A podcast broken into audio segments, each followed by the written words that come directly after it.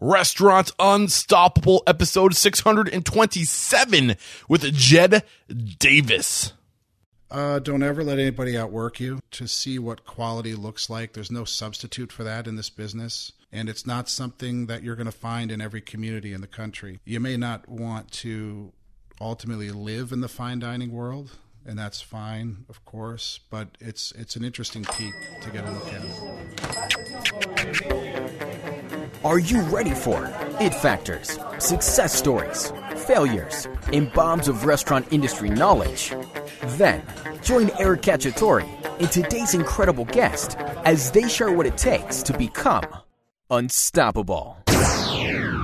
I'm sure you've heard of Revel, but have you heard of the Revel Advantage? It is the payment processing solution that seamlessly integrates into your Revel point of sale and platform to create a complete system tailored to your business needs. Revel manages both your POS and your payments with integrated software, hardware, and credit card processing to save you time and money so you can focus on your business. Learn more at revelsystems.com slash. Here is a statistic for you. 89% of all guests will research a restaurant online before dining out. So you've got to start thinking about how you can extend your in-house hospitality and attention to detail to the online world. Bento Box is a great place to start. They will develop a restaurant website that not only leaves lasting impressions with your guests, but also provides hospitality focused tools that are proven to drive revenue online and guests into your restaurant. Sign up today at Get bento.com slash unstoppable and save up to $1,500 on initial setup for your new restaurant website. Get on it. With excitement, allow me to introduce to you today's guest, Jed Davis. My man, Jed, are you feeling unstoppable today? Uh, sure. Yeah. I'll take it. All right. So, seventh generation Vermonter Jed Davis graduated from Cornell University with a focus on hotel administration. His Formative years were spent in New York City learning from masters restaurateurs Daniel Boulud and Danny Meyer before returning to Vermont to raise a family with his wife, a former Union Square Cafe maitre d', Noelle Davis. In 2010, with the help of three partners and approximately 20 investors, Davis founded Farmhouse Tap and Grill. The restaurant didn't take long to evolve into the Farmhouse Group, which today consists of five unique concepts in seven locations with the addition of El Cortito. I didn't say that right. Cortijo. To- Cortijo, thank you. Taqueria and Cantina, uh, Guild Tavern, Pascolo Restaurante, and Bliss B. The restaurant group also operates some catering operations. I can't wait to get into that. Uh, so obviously, we're just scraping the surface. I cannot wait to tap into your story, but let's get that motivational, inspirational, ball rolling with a success quote or mantra. What do you got for us? Uh, if the only thing separating you from success is effort, then you have absolutely no excuse. Ooh, dive into it. D- How does that resonate with the you? restaurant business is a daily uh, occurrence. Uh, it requires. It, it, it's not a complicated business. It's not rocket science, but uh, it is a lot of work, uh, and it and it and it requires a certain finesse and a certain attention. Um, it, it's uh, it's sort of like turning a faucet on that just never shuts off. It's constantly moving. And Yeah. you just have to be involved in it. Awesome. Great way to get this thing started. So, where does it make sense for you to start your story? I saw something about a soccer situation that didn't work out, which sent you on a different Oh, wow. path, or You did your research. a little bit. Uh, sure, yeah. Uh, I was a pretty good, pretty good soccer player early on in my life, um, and went to Ithaca College and was was kind of on the team. And then they had, uh, op- I got to get this right. They had uh, open tryouts. You know, you were recruited to play, and then they had open tryouts. And I remember asking some of the seniors on the team, like, what, what, what is that open tryouts? And they said, you know, don't worry about it. Nobody ever makes it. And these two kids uh, from Peru, uh, Guillermo and I can't remember the other guy's name, walked on, and they were so good, like they could play. And uh, me and another guy got booted, which was fine. But I did did pretty well. I, I was never a natural student at all, but I was always very active and got very good grades at Ithaca. And uh, you can see the Cornell University clock tower from the Ithaca College campus, and I figured I might as well transfer to there if I have the grades. And they had a good hotel restaurant program. So, So when you were at Ithaca College, uh, did you know that you wanted to get into food and beverage hospitality, or I, I, I was there just sort of intro business classes, and Okay. knew that that was a path that would lead me somewhere. so you went to Cornell with some type of intention because you enrolled Yes, immediately into the hotel Definitely. administration. So why hotels? Why restaurant? What what was influencing you to go in this direction? It's what I grew up doing. You know, it was it was my jobs all through high school. Uh, I enjoyed the work and thought it could be a good future for me. Get into why you enjoyed the work. What was it about the industry that drew you to it? Uh, fast paced. Um, you put your head down and eight hours goes by very, very quickly. Uh, and enjoyed food too. I didn't really grow up in a house with a lot of uh, fine cuisine by any means. Uh, we grew up in Sudbury, Vermont, population 500 or something. Um, but when I started to see that kind of world, it, it grabbed me and I became interested in it. Okay. So you're at Cornell. Any key mentors, any people that really influenced you and left an imprint during that time Yeah. that's worth diving into? Yeah, Giuseppe Pezzotti uh, was a professor there, still is, I believe. Italian guy, great guy. Um, it was hard for me. I mean, I was at again I, when you when you come from Sudbury. I had left the state. I think twice in my life. You know, I went to Boston once, went on a family trip to Florida, and all you know is Sudbury, Brandon, Vermont. To suddenly be at Ithaca College or and then at Cornell, which is just a completely different world in terms of uh, people's income, uh, their their their backgrounds, where they're from, um, and Giuseppe always gave me a sense of confidence that you know you belong here, you actually do belong here. Do you know what it was that specifically gave you that confidence Is it the way he treated you, or something he said to you? Oh, he would say that you belong here, pal. You belong here, and uh, you know that was hard for me to understand for a while, uh, but I eventually got it. when you did understand it, what was it to be understood? What what what did you have to understand?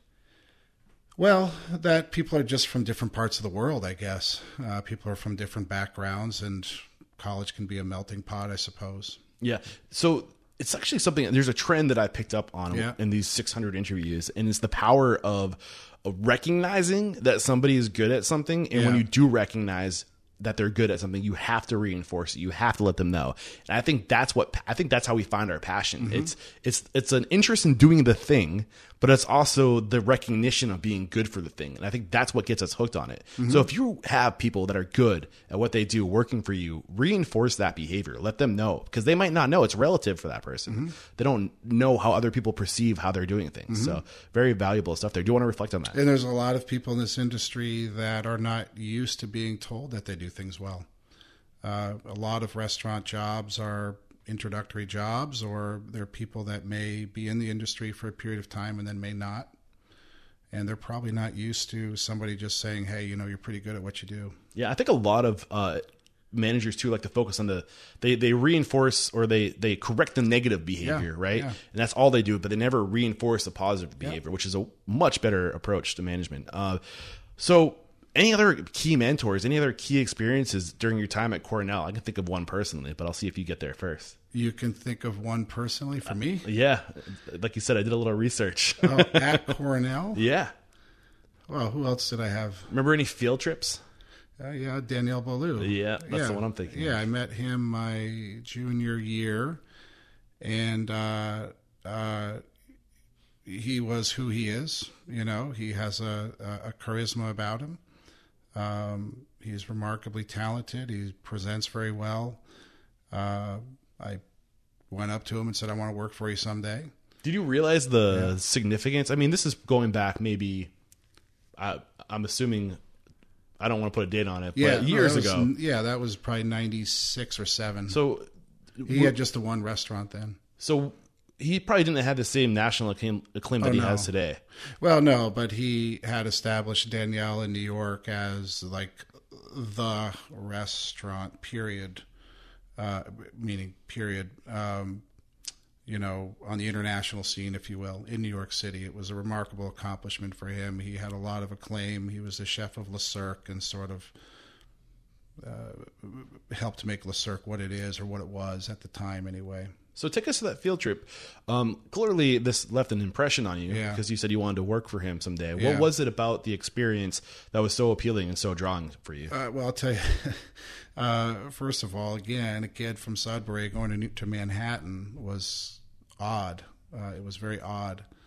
Um, we had uh, a lunch there, a long lunch. I remember eating food and just, just it was a whole new world. You know, you just don't understand what food can be until you see it. And now that we know it and we look it's hard to look back in the rearview mirror and remember there was a time that I didn't know what foie gras was, or there was a time I didn't know what it, it, it meant to put a tremendous amount of effort into what a plate looks like. Uh, but for me at that time, I'd never seen that before, ever. Um, and Giuseppe Pezzotti said, if you're going to work for somebody, you, you need to work for this guy. And that Do you know why he said that? uh, well, he was at the top of his game, and, and Giuseppe had some other folks from Cornell that were working with him, and I think he knew that Daniel was about to, um, you know, open another restaurant. Was there one thing in particular that really made you want to that that, that there was that was the reason why you said you know Mr. Boulud Boulud or Chef Boulud I, I want to work for you. Yeah, because Giuseppe told me to tell him that. Hey, well, listen to your mentors, right? He set you up for success. Yeah. So uh, he took you seriously because you Well, it was it was funny because I, I didn't hear anything from him, uh, and then uh, that bled into. I got to get this right. Uh, then I did do a stage, a couple weeks over winter break at Le Cirque, and met Sottha Khunn, who was the chef there. Who I loved that man, um, and somehow he liked me too. Um, and then I uh, actually I worked there for a summer too. I did a stage there, and then I went back and worked there for about two and a half months during a summer break, which means you just work. That's all you do is work. Who is this individual again? One more time, the name. Sottha Khunn, Sottha the chef of Le Cirque at the time. what was it that you that you loved about this man? Like what what, what characteristics drew you into him? It, you know, it, he had an ability. He was obviously a very talented cook, um, but op- that was also during the opening, the reopening of Le Cirque, which is now in its third or fourth incarnation. But and you talk about a high pressure restaurant opening, and Sottha had an ability to just kind of take the pressure and let it ride right over his head and plow through. Um, and he was a good cook. He cared. He cared for the staff. He he would take a moment and talk to you. And I was nothing there. I mean, I was nobody. Uh, but he knew my name and and tried to teach me stuff and took an interest. I mean, there's a lot of little subtle things coming out of the story already. Yeah. Just the power of taking the time to get to know the names of the people that are working for you. It might Yeah. not be seem like a big deal to you, but for that person that admires you and looks Yeah. up to you, it could be a huge deal. Yeah, and I'm of- awful at that. right? well, I could be better too. I think we could all be better, but there is absolutely value there. Yeah. I think the other real big nugget too is you know what you got from your professor who said go to work for this man Yeah. and, and there's one trend that i picked up uh, in these interviews it's that success breeds success Mm-hmm. so if you want to become successful go work for those who are successful and you can learn so much Go work for them, and it doesn't matter what the job is. Yeah. It really doesn't. It doesn't matter if you're if you want to be a chef someday. It doesn't matter if you are bussing tables at one of those restaurants or if you're a prep cook. It, the, the actual job doesn't matter. You just want to be in that environment. you want to align your brand with these other brands too. Yeah. And that whenever you can tie your brand to successful brands, Mm-hmm. people will look past a lot of stuff. I mean, you want to do the work, but I mean, it doesn't hurt to to, to align your brands. So, Mm-hmm. um, you graduate from Cornell, uh, you get an an offer to uh, head out to Hawaii. That doesn't go through. Take us through. No, that. it did go through. I Well, I did- was about to accept it to work at the Four Seasons in Hawaii, which you know maybe I should have taken it, but in hindsight, no. Um, and then a letter came in the mail from Brett Traussi, who is a was is a still a mentor of mine, uh, Cornell guy uh, who I didn't really know at the time, but uh, that said, "Here's your title, and here's your salary, and here's your start date." And I said, "Okay, I guess I'm doing that." So you get a letter from Yeah. from Daniel Boulud saying Yeah. you asked Yeah. for a job. Here it is. Did he remember you? Is that like how did that even happen? Did you? I'm did sure you? Brett linked it together. Oh, okay. yeah. I got you. I got you. So, how long did it take you to make that decision to not take the the I, right away. right away? Yeah. Right. So, what was going through your mind when you got that letter? Uh, how am I going to afford to do this? right? Live in New York City. yeah, for twenty four thousand a year, I think. So how did you afford it? uh, help from mom and dad, and worked and didn't spend any money. Right. Uh, so take us. What was that that first experience uh, Yeah. being a part of this team? Take us through it. How did you start? It was uh, exhilarating. It was stressful. It was uh, a, a great time of, in my life. Uh, it was a lot of work. Um, you know, the the transitions were very steep, very steep hills for me to climb. You know, again, moving from Vermont to Ithaca, New York, and then to New York City is is a remarkable leap. Um, and then being in that kitchen environment, I was in the kitchen there. First time in my life where, uh, you know, English was the third language in that restaurant, which was fascinating to me. It was French, you know, it was the, the all the majority of the cooks were French. The uh, a lot of Senegalese folks there, and then a lot of people from Dominican, Mexico, whatever. Um, so that was interesting. Uh, I really enjoyed that, getting to meet people from different parts of the world. Um, and again, just to kind of get a peek and see what that kind of food can be was just it was it was a foreign. It was everything was foreign. Everything was foreign. I might as well have been in a foreign country doing something I had almost never done before. What What were you feeling during those first few days and weeks? Were you like, Scared. anx- Like, take us through that. Like, Scared. how do you overcome it? Uh, you just worked. You just show up, right? You just worked. It's like I feel like it's diving into a cold lake. At first, it's like shock, yeah, and then over time, over a few minutes, like you just acclimate, and before you know it, it's like, why was I scared? Like I'm, Yeah, totally. Once you get to know everybody and you realize everybody's great and you realize other people are scared too, um, you know, it's high pressure. Yeah. It's high pressure. I mean, I don't want to spend too much time here because we have so much to talk about with Yeah. your own restaurants.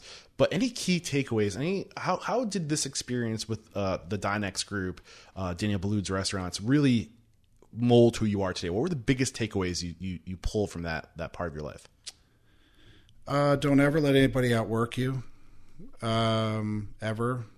Um, understand to get a to, to to see what quality looks like. There's no substitute for that in this business. To see it, um, and it's not something that you're going to find in every community in the country.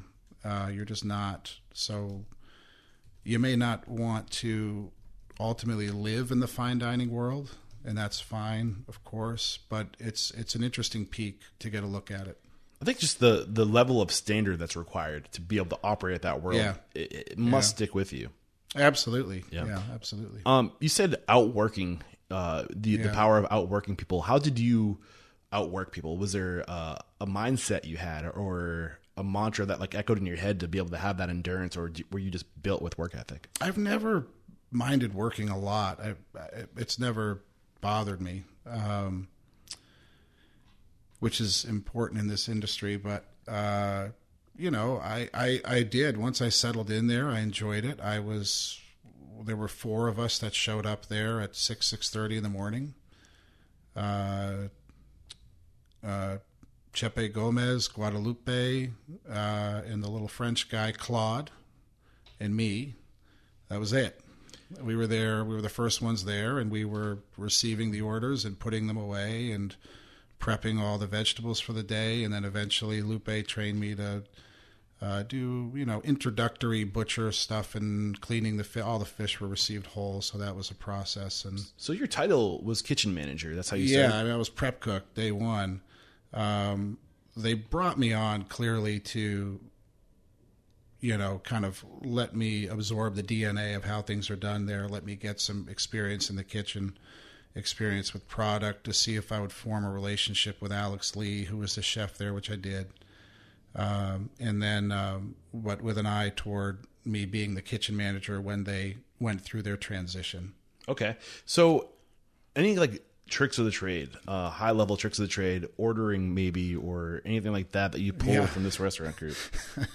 the purveyors will charge you as much as you let them. Uh, that's important to pay attention to So, in New York, anyway. so how do you pay attention to that? What systems do you use? Oh, we, you know, my job eventually became to uh, prepare the orders, and then make a whole. You know, this was way back when everything was on the phone, and just tell me your price, tell me your price, tell me your price, tell me your price, tell me your price. Okay, thank you. Here's your order. Yeah, I think the other, I mean, what a lot of people do, they track the prices. Yeah. and they and they have that that track that so they can Certainly see now, over time. yeah. If, if it's changing, I know there's like software now you can even Yeah, use to yeah. track it for you. Yeah. So, um, how long were you at uh, Daniel Boulud's restaurant? Well, I worked there twice. Uh, That's right. Well, What about the first the stint? first time, I want to say two-ish years. Okay, And that was during that whole transition from Daniel to Cafe Boulud to the new Daniel. okay. Why make the move to Union Square Hospitality? What was Union Square. I, I told Daniel that I loved it and I wanted to get experience in the dining room, and he said you can't do that here, um, but you should go do it, and then you can come back if you want. What was the reason for not being able to do it there? Because I'd never done it. Okay, Yeah, you can't hide dining room employees in that environment. Yeah. you know you can train cooks and so forth, but in the dining room, it's just so public. yeah. So you make that transition. What Yeah. was that like? How did that process go? that was pretty smooth. Um, you know, it was first time in my life I'd ever worn a suit. Uh, ever uh, had to wear a suit to work every day. Um, enjoyed it, definitely enjoyed it. Union Square Cafe was a very, very well established restaurant at that point, um, so it was easy to just kind of slip right in. Completely different work culture, culture than Daniel.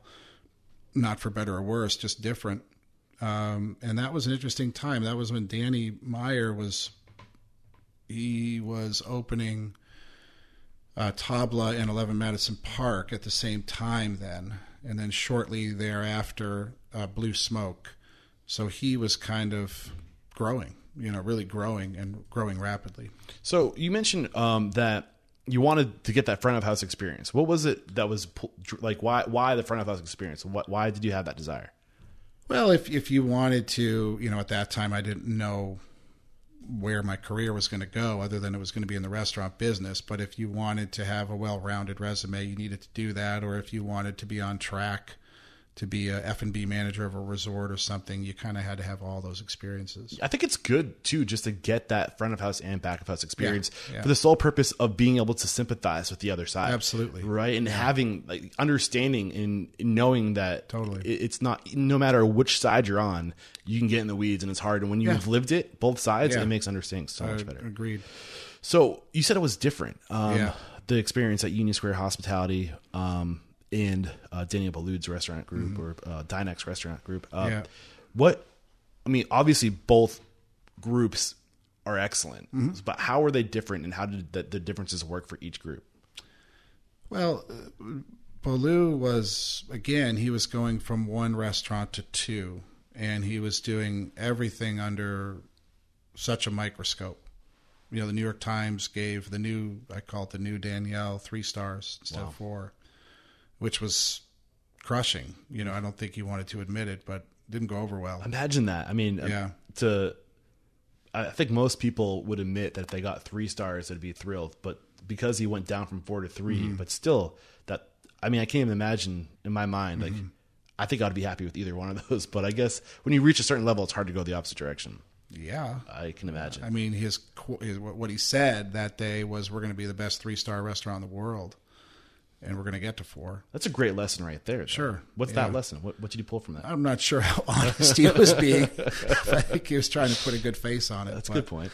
But um, you know that was simple too. It was the size of the restaurant was close to double or more, perhaps the quote unquote original Daniel, and having to staff two restaurants instead of one. I mean, it's something I've been through too. It's uh, it was it, it was challenging to create a four star restaurant environment out of the gate at that new restaurant where you're doing 300 dinners instead of 125 or 150 uh, it's extraordinarily hard high volume and fine dining don't you know they're, they're like oil and vinegar they don't match He's since made it back to the four stars, right? Yeah, yeah. How long did it take? I'm just curious. you know i don't i don't recall honestly i don't recall Yeah. But, yeah, So- there's a book the fourth star uh, which chronicles all that I'll have to check it out. Um, so what? How was uh, the Union Square Hospitality Group different? I think that at this point they had already scaled. no they were about to scale Okay, so what was different about it?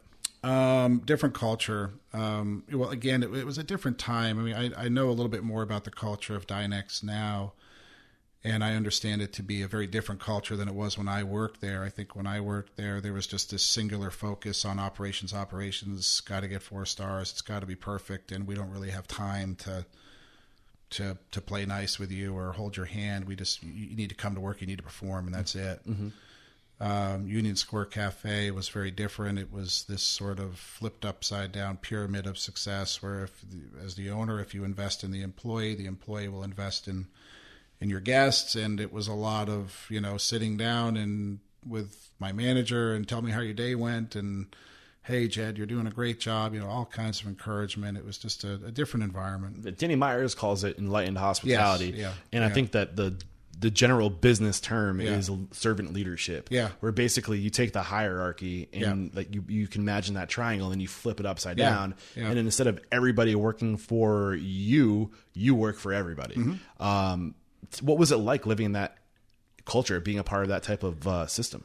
It, it was uh, it, it was great. It was great, and I had a lot to learn. I had a lot to learn. Again, I had never, you know, I had bust tables at the Brandon Inn, but I had never served. I had never bartended. I had never. I've done. I'd done very, very little of that in my life. You know, I think they just said he's a nice guy, he, smart guy. Uh, we can make him a manager. You know, um, and and they did, and I, I did a good job and all of that. But um, you know that there's something to learn there too. It's probably more so in the dining room, but you know we talk about it in our group of let's hire the person first, the skill set mm-hmm. second. You can make good employees, and in a small market like Vermont, you need to make your own employees. Yeah, and, and especially in today's market where you- have to the the the, the pickings are slim, so you got to Yeah. be willing to create. You got to be willing to Unemployment in Chittenden County is like less than two percent. Right. Everyone has a job.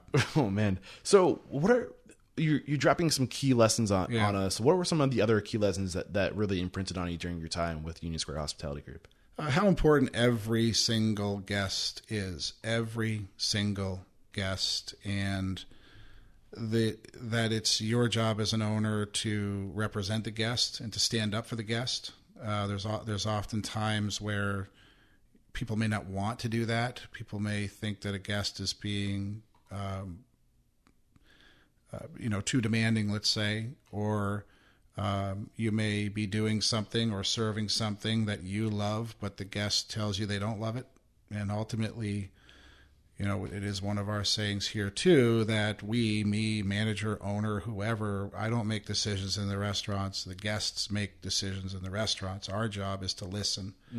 We dig our heels in on certain things, but generally we, we, we, we try to be good listeners. So is there a point where the guest is wrong? Well, sure. I mean, so what happens when that happens? Like when where is that line and how do you react to it? Well, anything you, you have to be a little careful with um, with the one-off comments, I suppose. Uh, if if if if it's about a certain dish or something, you know, you you always want to receive feedback and understand are they are they assessing it or are they expressing their personal preference? I guess, and there's a difference there. Um, and then you know, and it happens. In fact, we're having a seminar on it soon in the group um, guests that cross lines that they shouldn't cross with employees, uh, which is something that unfortunately happens in this business. Yeah. So how do you handle that when when people when the guest does cross the line and the guest is clearly in the wrong? Yeah. What's the best way to handle that gracefully?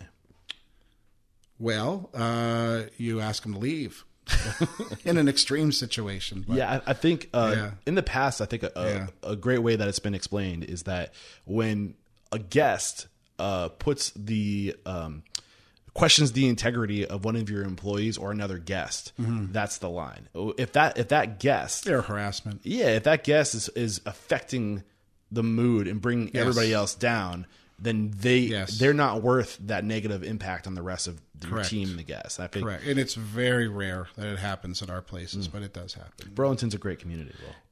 99.9% of our customers, first of all, the majority of them are repeats that come back, but It's all good people. Yeah, it's all good people. helps. But you do you do occasionally have an issue. So you're giving us a lot of great advice on operations, service standards. What about business in general? Being a, around these businessmen, what did you learn from them? I mean, I was operations focused there, um, whether it was being a purchaser, kitchen manager, writing schedules, whatever, uh, or dining room management, which is really just kind of being this observer and reacting and directing and so forth. But the business side, you know, I probably learned more than I thought I did at the time at Cornell.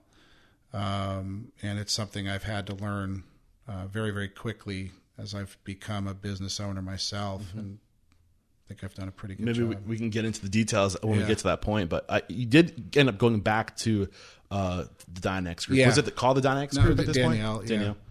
yeah. So what was the the reason for that that opportunity I, that I change? wanted to do it. I wanted to do it. Um, I uh, had met my now wife at the time. That's right, Uh, Maitre D. yeah, and I wasn't. We weren't sure if we wanted to be working in the same restaurant. I guess, and you know, it, it kind of happened organically. But I did want to go back to Daniel at some point, and then the opportunity was just kind of there. Um, Did you re-enter back of house or front of house? front of house. Okay. Yeah. So what was that like making that that transition to that that extreme level of four star dining front of house? Yeah, it was a great learning experience. Um, I won't say I enjoyed the job every day. Okay. Um, more, I love the people I worked with. Um, what I, not to disparage, but you know that customer. That's a very. I mean, these the people that are dining at this restaurant Yeah. aren't like they're used to the best. They're used to the best, Yeah. and there's there can be a sense of entitlement, and it just was not a group of people that I was used to interacting with. Do they even enjoy it or appreciate the level of dining they're getting? sure. Like, yeah, yeah.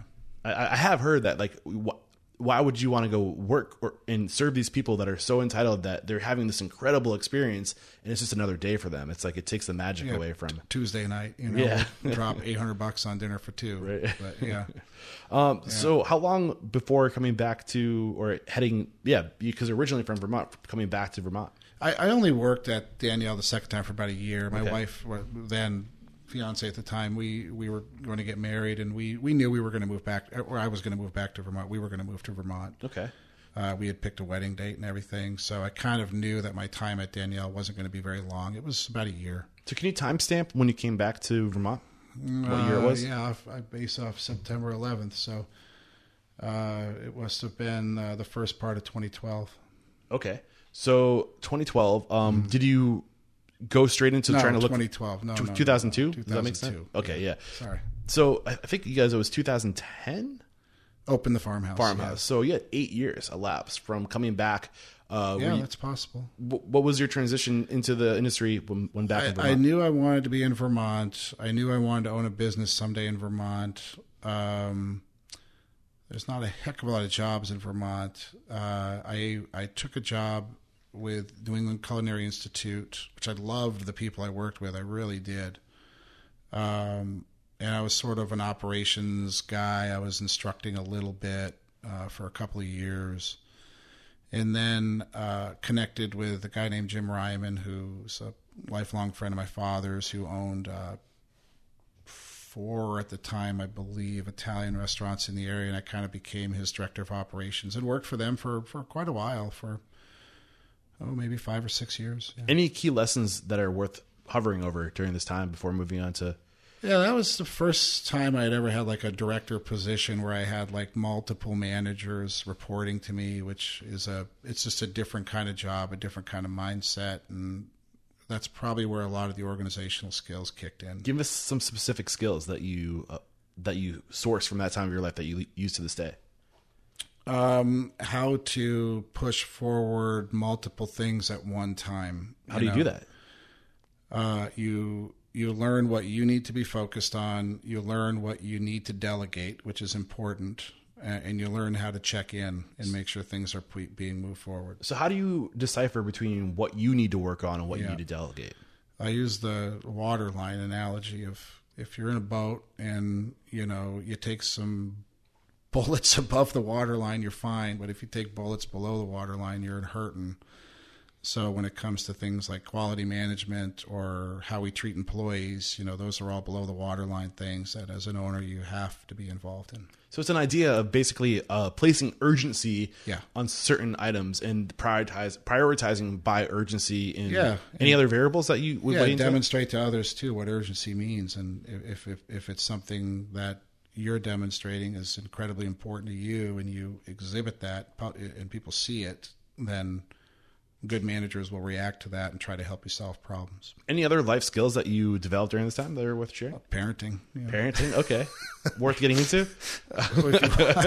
yeah, we, we were raising a family and all that. Yeah, Okay. still are. But So, from what I gathered, um, your wife, uh, Noelle, she had been before going to work in New York City. She was part of a pretty well-established restaurant group back home in Burlington. Correct? no, Was no. it, she wasn't working for the flatbread company? I thought I saw that. Oh well, yeah. She uh, when we moved back here, she took a part time gig. Oh, okay, okay. Yeah, serving there. Yeah, but So- she worked for the Fifth Group in Atlanta, uh, which I'm not gonna remember the name of their restaurants, but uh, they own they own a variety of restaurants in the Atlanta area. Very very well regarded restaurants. So, at what point did you start getting intentional about creating your own business? I don't know. I mean, we had. I don't know. I mean, it's. I always felt like it. You know, there's plenty of people in Vermont doing it, and I've got a decent skill set. There's no reason I shouldn't be able to do it as well. All right, we're gonna take a quick break to thank our sponsors, and then I'm gonna try to get after what the catalyst was that set this whole thing off. Yeah. So Revel Systems is a complete POS built to help grow your expanding business. I stand by Revel, and I can tell you why it's so great. But I'd rather get my man Colton Schultz, who's with Grand Junction Subs in the Craft Cave, to tell you why he loves Revel. We have been working with Revel for several years, who has partnered with us to streamline our operations. We have implemented delivery management, employee management, sales reporting, kitchen display screens, and so much more. We also utilize mobile order takers and kitchen display systems that are extremely customizable. Nice. So if there's just one thing that you love the most about Revel Systems, what would it be? It's definitely their vast reporting abilities on the back end. We utilize a lot of the reports such as speed of service, taxes, sales reports, labor reports. It's all there to help you run your business. Beautiful, guys. And if you're listening to this, Revel works with businesses that are looking to implement cutting edge technology that helps increase revenue, improve efficiencies, and enhance experience of their employees and their customers. To learn more, head over to revelsystems.com slash unstoppable. Okay, so we're back, and I want to get after uh, the the catalyst, the tipping point that set the ball in motion to starting your own business. So, when did things start to come together? Uh, I had met Paul Sayler, uh, who was one of the he was a brewer and, and one of the co-owners of American Flatbread, where my wife worked. Uh, we sort of shared a social network, I guess, uh, with kids and all that stuff. And um, great guy. We got to know each other a little bit. Kind of bounced this idea of this gastro pub, whatever uh, it was going to be, uh, off each other. Got comfortable with each other and. Um, a- agreed to do it. I think I think it's worth giving a little bit of context here because I know uh, the flatbread company um, is kind of an institution Yeah. in, in Vermont. It's do you want to give a little backstory about? Yeah, I, I honestly don't know the ownership of that company that you're talking about, but the original American Flatbread was in Waitsfield. Okay. Still is. Okay. And I honestly don't know the ownership of that, but then their location here that Paul was co owner in uh, on St. Paul Street in Burlington is has become an institution in its own right. Yeah. So um, your wife's working for this Yeah. restaurant group, um, and you become friendly with the owners of that restaurant group. Yeah. Okay. So Paul take and I hung out a little bit. okay, and so take it from there. yeah, we got to know each other and um, started tossing around this idea for a gastropub. He was looking to uh, focus a little bit more on his beer at his restaurant, and he wanted to sort of export the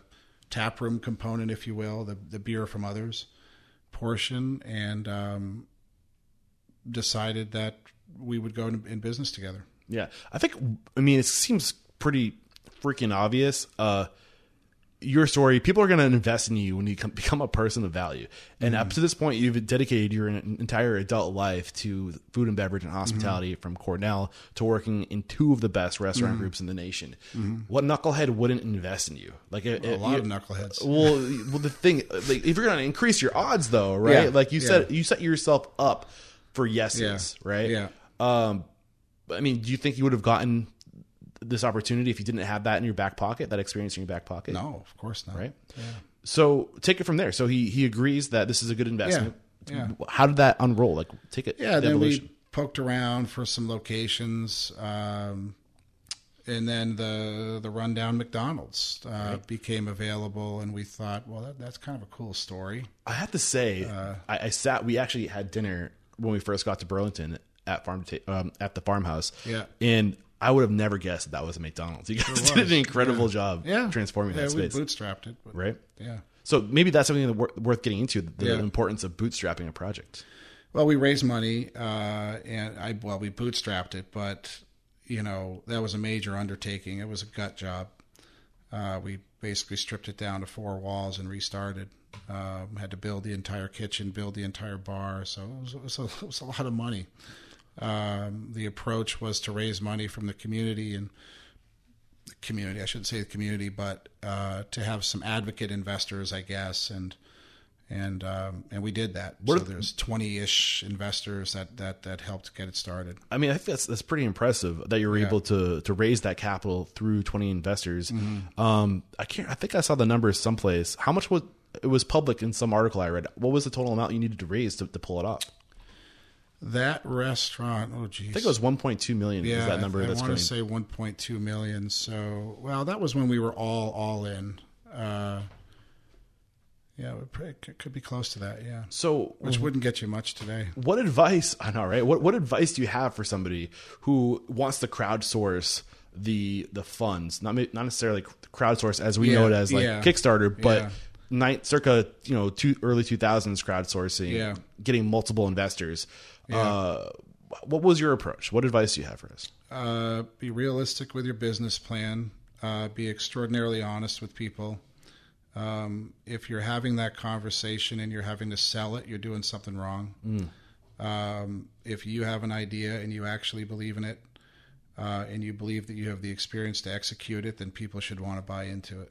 I think you make a great point. Selling is something we do. It's almost like manipulation, right? Yeah. But when we believe in something, you kind of remove that like trickery from the equation, and Yeah. it just becomes adding value to someone else's life. Yes. When you believe that you have something of value, Yeah. and that if you this is your opportunity to be a part of this, because Yeah. believe me, I'm going to make this a good investment for you. But Mm-hmm. there's a certain rawness and authenticity to believing that that Mm-hmm. is makes it not selling anymore where you're actually believing you're going to add value to someone's Mm-hmm. life um, how do you know if you're being realistic with the projections and the numbers how did you determine you're being realistic Well, it's a small market, and you kind of know what other people are doing for sales, and you figure this place is doing this, this place is doing this, and you know if we're if we're good, then we should be operating at that level. did you approach those places and straight out ask them what they're doing how did you know what they were doing Yeah, well, just you know, I managed four of them or three of Oh, them. that's a good point. Uh, so I knew that. Uh, there were some other mentors in the market that I talked to about what are realistic sales projections. so i think the big takeaways um, from that is if you believe in the Mm-hmm. product uh, the vision the mission you're not going to be selling you're going to be adding value to people's lives Mm-hmm. and having a realistic uh, maybe being a part of that market for an extended period of time to understand what realistic looks like Yeah, yeah. anything else i'm missing Well, you got it. uh, so you pull it off what was it like during the early days Oh, it was hell. Get into it. Oh, we worked so much. Just work, work, work. Uh, you know, we were just bludgeoned with volume. I mean, just hammered with volume. Uh, the first night, we opened dinner only. Uh, the first night, we were open five o'clock. There was a line. Anybody that knows Burlington, there was a line from our front door uh, east onto Bank Street, north up Church Street, around the corner. By the time the people at the end of the line got to the front desk, they were told it's going to be an hour and a half wait because you know we just sat the whole dining room, and I remember just being so scared. right well i mean i'm sure the fact that it's just a small town people were talking Yeah, they were. you're remodeling an old mcdonald's Yeah, totally. so people are Yeah. knowing it but i think i'm curious about when you have 20 investors plus 20 plus investors Yeah. you gotta figure like anybody who's putting money into that's probably spreading the word Yeah. because they have a sense of ownership too Sure, yeah, and So- they did. yeah so is that a good thing or a bad thing That's a great thing. Okay. You have advocates in the community, right? Absolutely. But they're they're your marketers. They're Sure. they're your publicists. They're They're, going out there. marketers. Exactly. Yeah. Um, do you think that was a major contributor, or was there, were there other, other Absolutely. variables? Absolutely. I think that was, yeah. So, 2010 farmhouse. You're going for four years uh, before you even think about adding a new location, right? And then, in, No, we opened Cortijo. oh wait, and- I'm, I got. I'm sorry. yeah, we right. opened El Cortijo. Oh, jeez, when did we open it? Maybe 18 months after that. Okay, and then you opened a total of like, I want to say in four years you wanted to, you opened a total of four locations all at once. Is that what? Well, we opened Cortijo, um, and then we opened Guild Tavern a year after that. Pascolo is six years old this May, so whatever that math is, a couple years after that. Actually, before we start talking about how you you scaled multiple Yeah. concepts, what did, what were you doing right with the first uh, concept farmhouse that that enabled you, that gave you the the momentum to go on and open these other opportunities? Take us through the the formula that you used and why it was a success. Well, we had financial success, which makes things easier. Uh, we had brought in and groomed and created some great employees, which gave us confidence that we could do other things too. Um, and I think, you know, we had kind of found a little place in the hearts and minds of people in this community. So financial success, groomed employees, and you pulling at the string of the hearts of the people in the community. Yeah. Um, let's start with the financial success. What what approaches did you use? What practices did you use? What m- books were you referencing? How did you set that up to be successful? Uh, well, we just did a ton of volume, and eventually we had our.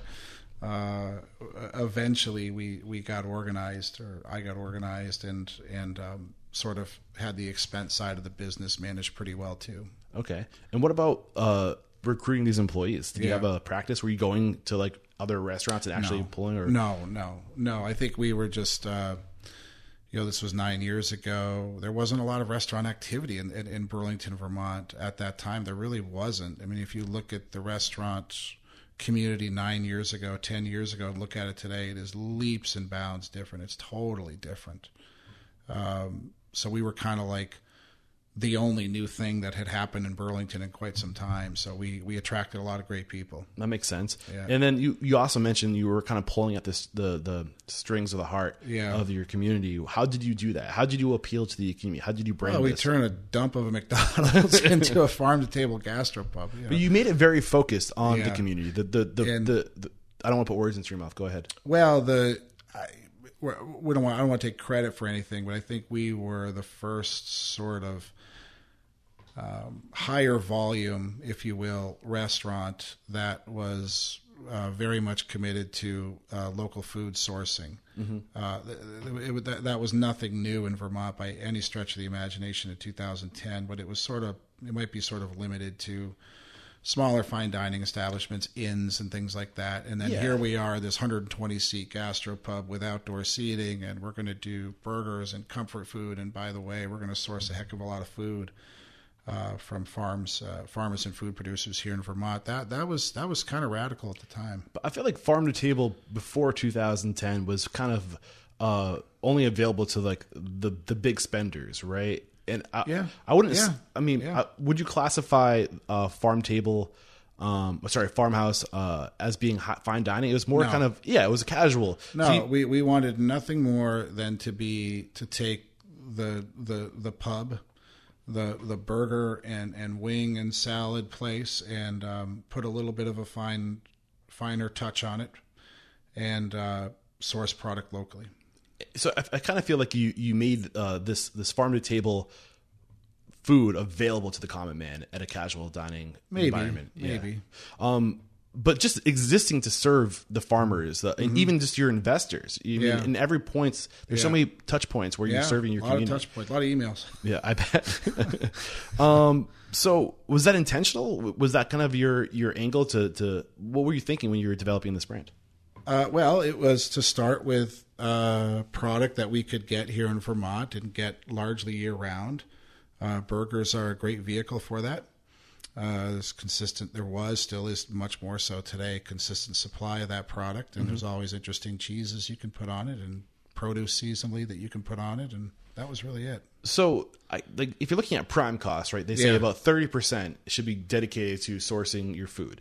Um, when you're sourcing locally, that percentage bumps up a little bit more. So, how did you make up for that additional expense for the food?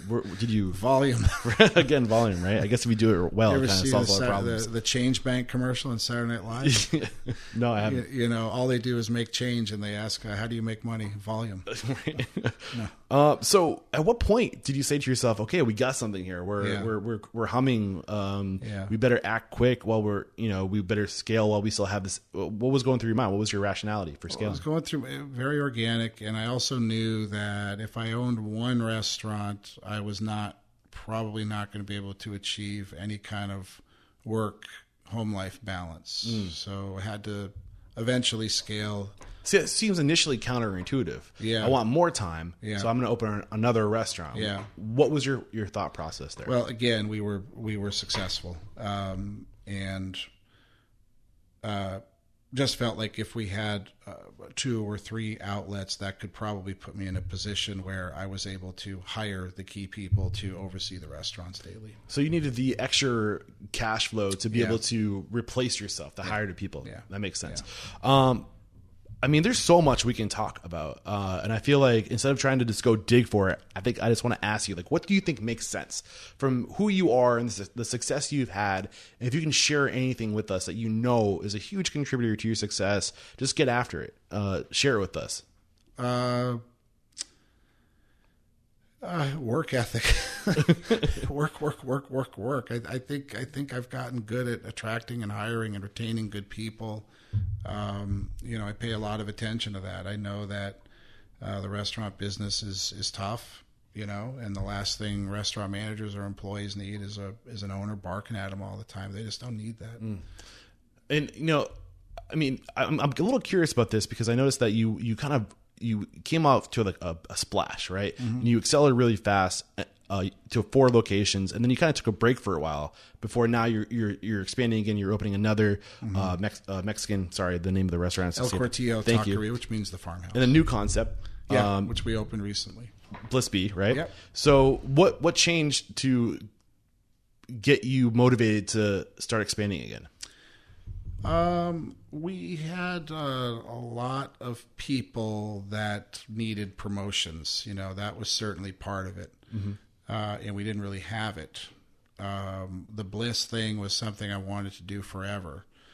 Uh, to create a just a super super casual restaurant meant for daily use, and that is hopefully replicable too. Um, and um, you know, there there was everything just felt right. You know, on the business side, um, you know, boring stuff, but you know, we'd paid down a lot of debt. Uh, we had done a lot of good things for investors, so I felt like I was in a good spot to think about expanding a little further. One other thing that I'm really curious about, you have the catering division. Then you also seem to have um, a spin off, like a, a- like an arm to the catering Yeah. division that focuses solely on delivery. Yeah. Are you trying to take advantage of what's happening in the industry right now with with the, the increase of delivery? Are you tr- like what was your thought process? the thought process there was we started doing some catering and um, uh, I kind of felt like if we're going to do this, then we're going to do it, or we're not going to do it. Because Okay. the last thing I want to do is, you know, screw it up.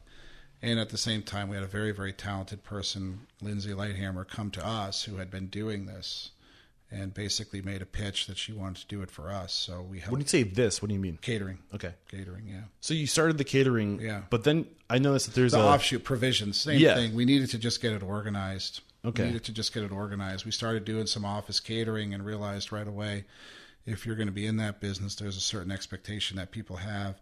And it started to grow. So we figured we better we better create something here. We better create a little package of a brand. We better create a website. We better create a delivery way to do it properly. So I think that's really interesting about that is so you had the full service catering, catering arm of your business, and then it's like the provisions is kind of like a finger of the arm, Yeah. like it's a percentage of your your channel of revenue, Growing percentage. right? So you're like, wow, we have this opportunity to focus on uh, office spaces and Yeah. uh, the the students. We have the University of Vermont right here. Yeah. So was it like the 80-20 rule where you're like, okay, like eighty percent of our revenue is coming from this twenty percent of office. Let's let's lean into that niche of our catering division to really promote this opportunity. Is that kind of the thought process? The bulk there? of catering is still summer catering, large events, large events in the summer. But so you rebranded to to dive to stand out in the market, uh, specifically with catering to to serve this niche of people. Mm-hmm. That's brilliant. I think that's awesome. Sure. Any advice there? Any you want to reflect on that before? Uh, if you're going to get into catering, you're into catering, and you better be staffed for it, which we are. Okay. Uh, and you better have somebody running it that really knows what they're doing. Gotcha. So this Which is we do. this is where I ask if there's anything that we haven't talked about that you want to bring to the table uh, that you think could add value to this conversation. No, I mean this has been good. it's been awesome. Uh, one last question, then we'll go to the speed round. Yeah. Uh, again, the mission statement is to inspire, empower, and transform the industry. Yeah. Let me ask you, how have you transformed over the years? Who are you today versus the man you were when you got started? I'm older. Uh, I would say, um, you know, we have we have we operate in four towns. We have seven or eight brands. Uh, we have forty ish salaried managers. We have two hundred and twenty five employees.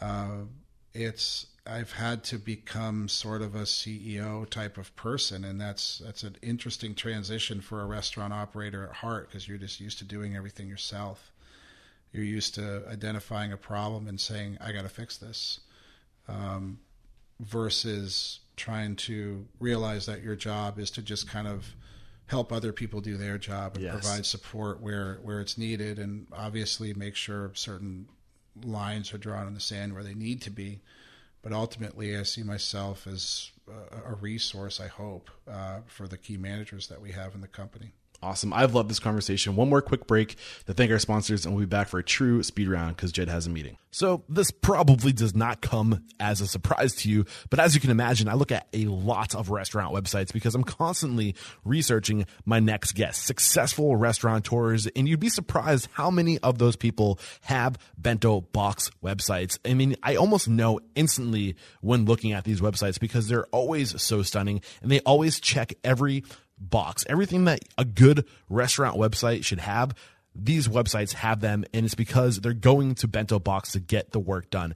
And not only will Bento Box leave a lasting impression with your guests, but Bento Box websites come with hospitality focused tools that are proven to drive revenue online. With Bento Box, you can easily update menus, promote events, share press, sell gift cards, take catering orders, and book private events directly from your website. Bento Box puts you in control so you can focus on what matters most, your restaurant. Bring your restaurant's hospitality online with Bento Box by signing up today at getbento.com slash unstoppable and save up to $1,500 on initial setup for your new restaurant website. All right, we're back and we're going to make this a true speed round. Uh, so, the first question I have for you is What is your it factor, a habit, a trait, a characteristic you believe most contributes to your success? uh, charisma What is your biggest weakness? Uh, what is my biggest weakness? Um, uh, remembering people's names. Right. Uh, what is one question you ask or thing you look for during the interview process? Uh, why, why do you want to work here? What are you looking for? What's that? What are you looking for? What kind of answer? What am I looking When- for? when you I ask want that to question. hear that they want to work for us. What's one current challenge you're dealing with right now? Your biggest challenge right now? Um, there's not a lot. Uh, we're doing pretty well. Uh, staffing could always use more good staff. How are you overcoming that? Constantly hiring and focusing a heck of a lot of attention on retaining employees. There you go. Yep, that's the secret right there, in my opinion. It's not getting new ones; it's keeping the ones you got. Absolutely. Share one code of conduct or behavior, core value you teach your team. Um, uh, don't ever let anybody outwork you. What is one uncommon standard of service you teach your team? This is a way to go above and beyond the guest expectation. Find one way to do something else for every guest that they're not expecting. What is one thing you feel restaurateurs don't do well enough or often enough? Uh, thank their employees personally. Oh, I love it. And what is one piece of technology you've adopted within your four walls that's had a huge impact on operations, communications, profitability, efficiency, anything along those lines? Um, online ordering. Which one have you? Which service are you going with? Uh, we're with? Toast. Toast. Awesome. And this is the last question. It's a doozy. Get ready for it. if you got the news, you'd be leaving this world tomorrow. All the memories of you, your work, and your restaurants would be lost with your departure, with the exception of three pieces of wisdom. three things that you could leave behind for the good of humanity and for your legacy, what would those three things be that you know to be true? Um, owning a restaurant is an opportunity. Uh, and being successful in a restaurant business is an opportunity. It's an opportunity to provide opportunity to others. Here in Vermont, it's an opportunity to support uh, the rural nature of our state, to support the farming community in the state, and that's a conscious choice that some make and some don't. Uh, but you have that opportunity. You have the opportunity to make all sorts of decisions. You have an opportunity with success to do business a certain way, to do business with the people that you want to do business with, to work with people that you want to. You have an opportunity to make small decisions, like if we're going to have a heck of a lot of takeout supplies at Bliss Bee, then they're all going to be compostable uh, because we don't want to fill a landfill. That's a choice you get to make. So is that all one thing that you'd leave behind, or are those all opportunities? Each that and- was all- I lost. I lost count. I'll take it. We, we can take that. And this has been a great conversation. Jed. I- I've really enjoyed it. We wrap up every chat by calling somebody out. So who's one independent restaurant operator, somebody you truly respect and admire, and believe would make a great guest mentor like you made for us today? Um, hmm. I don't know. Who would I talk to? Um, I would talk to Frank Pace. Frank Pace, look out. I'm coming after Yeah. you. I'd love to get you on the show and uh, let the folks at home know if we want to learn more about the Farmhouse Group, what's the best way to connect or follow your work or maybe Just join te- your team. Just text me All right. Uh, you sure you want to do that? farmhousegroup.com. All right. Sounds good. And this is episode uh, 627, I believe. So head over to restaurantunstoppable.com slash 627. I'll have a summary of today's discussion over there, as well as any links to tools, services recommended, and uh, how to connect with Jed. Uh, again, thank you so much for taking the time to share your story. There is no questioning. You are unstoppable. Thank you. Cheers. Thank you. Cheers. All right, there we go. Another episode in the archive here at Restaurant Unstoppable. I hope you all found value. Before I let you go, I have to remind you please sign up for the Restaurant Unstoppable email list. That is where you will never miss an episode and you get the behind the scenes of what's going on here, where I'm at, what's on my mind, and what the future of Restaurant Unstoppable looks like, and you can have an influence on that. Don't forget to connect on social media. That's slash Restaurant Unstoppable on Facebook and at Eric Cacciatore, E R I C C A C C I A T O R E on Instagram. But the most important thing you can do to support this mission of inspiring, empowering, and transforming our industry is by sharing this sucker with anybody and everybody you know who's aspiring to be great in the industry. All right, thank you so much for sticking around this long. Until next time, peace out.